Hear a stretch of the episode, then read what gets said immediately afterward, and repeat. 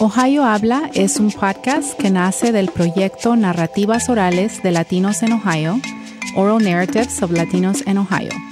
Exploramos la experiencia latina con entrevistas en español, inglés y spanglish.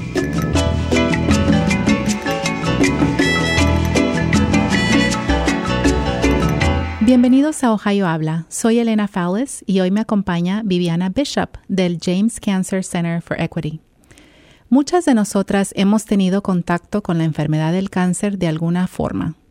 Tal vez conocemos a alguien que ha tenido cáncer, está en tratamiento o ha fallecido como resultado de esta enfermedad. Tal vez tú misma estás pasando por este proceso o eres una sobreviviente. En mi caso, cuando yo fui diagnosticada, me di cuenta del privilegio de vivir en una ciudad con acceso a uno de los mejores hospitales de cuidado e investigación del cáncer. Tengo acceso a un buen seguro de salud y también a muchas opciones de tratamiento. Y al mismo tiempo me di cuenta de que muchas mujeres no tienen una o muchas de estas opciones que yo tuve. Para mujeres que viven en la pobreza, en zonas rurales y tienen pocas opciones de cuidado preventivo, el pronóstico puede ser devastador. De hecho, estos factores afectan la habilidad de poder tomar una decisión clara sobre el tratamiento y cuidado adecuado. Este problema se intensifica para los que no tienen acceso a esta información en el idioma del paciente. De acuerdo con breastcancer.org, aproximadamente una de cada ocho mujeres en los Estados Unidos, o sea, casi un 12%, desarrolla cáncer de mama invasivo en el transcurso de su vida. El riesgo de una mujer de padecer cáncer de mama se duplica si tiene una pariente en primer grado, sea una madre, una hermana o una hija, a quien le hayan diagnosticado cáncer de mama. Alrededor de un 15% de las mujeres que padecen de cáncer de mama tienen un familiar diagnosticado con la enfermedad. Nuestra invitada de hoy, Viviana Bishop, se graduó de Ohio State en el 2006 con una maestría en trabajo social. Ella trabaja para el Centro de Equidad de la Salud en el Hospital James.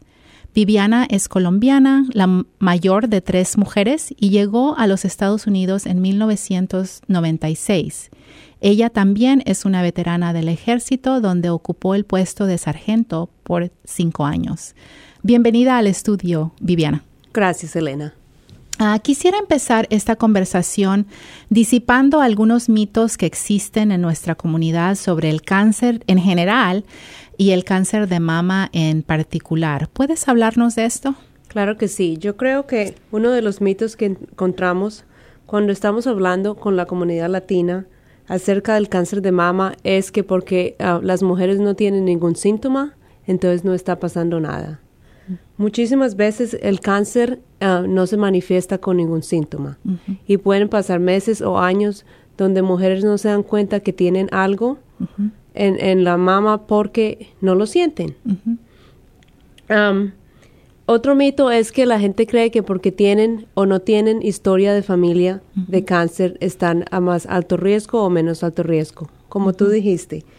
Acerca de 10 a 15% de los cánceres de mama son hereditarios, eh, significando que una familiar de primer grado lo tiene mamá, hermana, abuela. Y aproximadamente 60 a 70% de los cánceres de mama son espontáneos.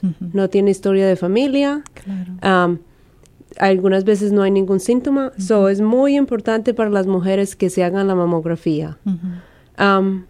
Las, las reglas han cambiado un poquito, hay confusión porque, uh, por ejemplo, um, aquí lo hacemos cada año, pero las reglas que han salido nacionalmente dicen que cada dos años. Y la otra cosa que también es un poquito que la gente se confunde es que um, si tú no tienes un doctor primario, tu doctor primario no te puede decir, este es su riesgo, porque ellos son los más indicados, porque saben tu historia de salud, tu historia familiar, todo lo que está pasando con tu cuerpo, ellos son los más indicados para decirte, sí, háztelo cada año o háztelo cada dos años. claro. Eh, en mi caso fue así, ¿no? Yo no tuve ningún síntoma, no tengo ningún historial de cáncer en mi familia, entonces soy, soy parte de, esta, de este grupo, ¿no? Que, que, que ocurre como primera vez, por primera vez, ¿no? okay. Sí, otra cosa que um, también yo creo que es una cosa que afecta a la comunidad es que piensan que, ay, tengo cáncer, ya no hay nada más que hacer. Y eso pasa mucho, yo escucho mucho eso cuando, um, cuando estoy en la comunidad haciendo uh, diferentes eventos, informando a la gente los programas que tenemos. Ay, no, que yo no quiero saber porque si no sé, mejor. Otro de los mitos, tal vez, o la falta de información que existe en nuestra comunidad, eh, no solamente en la comunidad latina, pero en general, es que eh, se piensa, ¿no? O, se sabe poco de que el cáncer de mama también afecta a los hombres. ¿Nos puedes hablar de esto? Claro que sí. Y um, hay muchos ejemplos de, um, de hombres que han venido al centro que tenían um, que no sabían y no creían que tenían cáncer. Y eso yo creo que es más falta de información ante todo, porque siempre es cáncer de mama igual mujeres.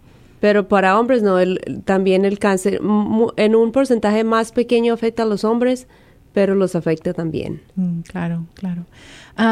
¿Cuáles son algunos de los mayores retos que existen dentro de nuestra comunidad? Eh, es la falta de información, la falta de importancia que le ponemos al cuidado preventivo, el costo, tal vez el medio, el, perdón, el, el miedo eh, tú mencionaste, ¿no? De que si no sé, pues mejor. Ah, pero no sé, tal vez ah, nos, nos hables de otros obstáculos que, que hay. En mi experiencia, uno de los retos más grandes que existe es la falta de información acerca de los servicios gratuitos. Nuestro centro, centro provee mamografías para no costo para las personas que no tienen seguro y si por alguna razón tienen que hacerse más imágenes de senos o um, por alguna razón encuentran que tienen cáncer de seno, nosotros podemos ayudarles financieramente con todos esos servicios. Y la gente no sabe eso. Mucha gente me dice, ay, yo no voy porque me mandan, uh, me mandan una cuenta y yo no tengo con qué pagar. Y la otra cosa que yo veo mucho, desafortunadamente, es que cuando, por ejemplo, um, uh, um, una persona se va y se hace una mamografía de rutina básica y entonces las llamamos y decimos, vimos algo que no nos gusta, por favor vuelva. Muchas mujeres no vuelven porque piensan que ese servicio, como es un servicio diferente, no va a estar cubierto por los servicios, por los, uh los cosas de nosotros y sí lo cubrimos. Lo que pasa es que la gente no sabe. Muy bien. ¿Y cómo eh, tu organización ayuda para que esto no sea el caso, ¿no? Eh, ¿cómo, ¿cómo, podemos decir, no, no, eh, dar más información sobre tal vez el costo o, la importancia, ¿no? del seguimiento. nosotros estamos, tenemos muchas gente con que trabajamos en la comunidad. Por ejemplo, trabajamos con todas las clínicas que son gratis. Hay cinco clínicas cada día de la semana que son gratis y nosotros estamos ahí, una representante, una promotora de salud está ahí casi todas las semanas, informándole a la gente, diciéndole, vea, tenemos mamografías, estos servicios le podemos ofrecer sin costo. También somos, hacemos muchos eventos juntos con uh, Physician Care Clinic, que es una, también una clínica gratis y Primary One and Lower Lights son uno de los de la gente con que nosotros trabajamos más cercamente. Ellos ellos ven mucha gente que no tiene seguro.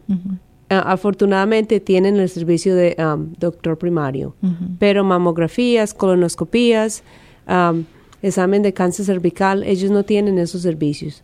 Nosotros podemos facilitar no solamente mamografías, pero también um, para el cáncer cervical y las colonoscopías. muy bien. ¿Puedes compartir algunas anécdotas o historias de éxito que estés viendo como resultado del trabajo que hace tu oficina o como resultado de las colaboraciones con estas eh, organizaciones que acabas de mencionar? o otras organizaciones. Una de las cosas que hemos hecho este año y por eso estamos trabajando muchísimo ah, es, yo empecé el año pasado en octubre en el 2017 hicimos, visitamos 19 lugares donde trajimos el bus de la mamografía para darle esos servicios a mujeres que no tenían ese, ese acceso. Este año, hasta ahora, hemos hecho 34. son casi el doble de lo que hicimos. entonces estamos llevando esta información a muchas mujeres que antes no sabían. y, yo creo que eso es no encontramos mucho cáncer. Afortunadamente en la comunidad latina no se encuentra mucho cáncer de seno, pero de todas maneras sí, sí hay. Entonces eso es importante que las mujeres sepan y vayan y... y también yo le digo a una persona, entonces esta persona le dice a otra y a otra y a otra. Y yo siempre pregunto, ¿quién, le dio mi número? ¿Cómo se dio cuenta de esto? Oh, esta persona que me dijo de esta otra persona o el doctor me recomendó que la llamara a usted. So, yo creo que eso es, eso es una cosa de mucho éxito porque incrementamos la, la cantidad de mujeres. Hemos visto desde abril primero hasta septiembre 30, 450 mujeres. Wow. Eso es muchísimo. claro. ¿Puedes hablarnos eh, tal vez de de los retos que todavía existen. O sea, me has dicho ahorita muchos números que suenan súper super buenos, ¿no? Pero ¿cuáles eh, sientes tú que son todavía cosas que, que, debemos hacer o que tu organización debe hacer? Y no, yo creo que una de las cosas que nuestra comunidad latina necesita es um, lenguaje que es apropiado, que es cultural, que ah, no solamente usted puede hablar inglés y español, pero entender la cultura de la gente latina, entender cómo se, se forman esas relaciones para que la gente a uno lo vuelva a llamar, o esa confianza que uno tiene, porque yo veo que muchas veces llevo a alguna parte y cuando yo empiezo a hablar español, la gente como que le cambia el semblante, como que, oh, usted habla español.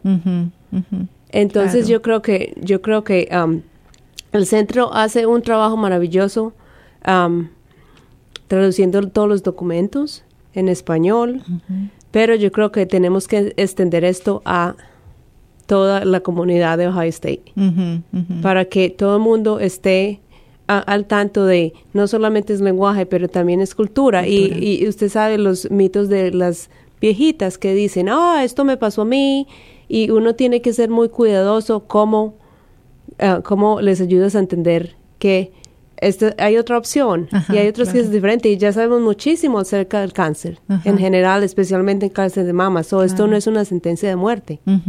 Entonces yo creo que siempre, competencia cultural, siempre hay que trabajar para eso.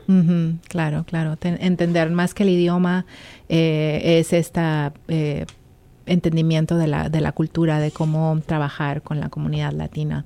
Muy bien.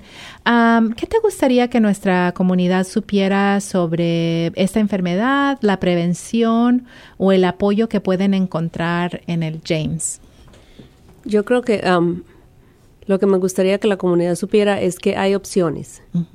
Cuando un diagnóstico tan serio tan triste como el cáncer, hay muchas opciones. Afortunadamente aquí hacemos muchos estudios acerca de cómo tratar el cáncer de mama, em, muchas medicinas, muchos tratamientos diferentes y hay opciones.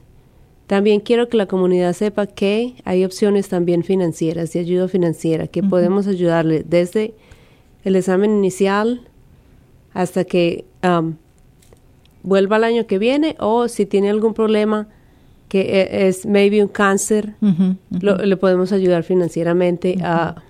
Para el tratamiento. Sí, para el tratamiento, las medicinas y todo eso. Yo quiero que la gente sepa, porque es, yo creo que esa es una de las de los ah, retos más grandes, que la gente no sabe y que la gente piensa, ay, si voy al hospital no me van a atender porque yo no tengo seguro, o me van a investigar mi, mi estado legal, y esas cosas nosotros no las investigamos. Claro, claro.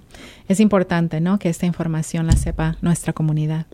El Center for Cancer Health Equity provee información y materiales para diferentes grupos en la comunidad a través de ferias de salud y otros eventos de alcance. El centro asiste a organizaciones como coaliciones, iglesias y otros para organizar eventos y ofrece información para la comunidad latina en español. Todos estos recursos son gratuitos y esperamos que tomen ventaja de estas oportunidades que existen. Ah, no dejes de hacerte tus exámenes anuales. Ah, Viviana, muchas gracias por, por, esta entrevista y por esta información y deseamos que el éxito siga creciendo con, con, tu, con, el, con tu organización. Gracias a ti, Elena, por invitarme. A todos, gracias por escucharnos y recuerden seguirnos en Facebook y de compartir este podcast con otros. Hasta la próxima.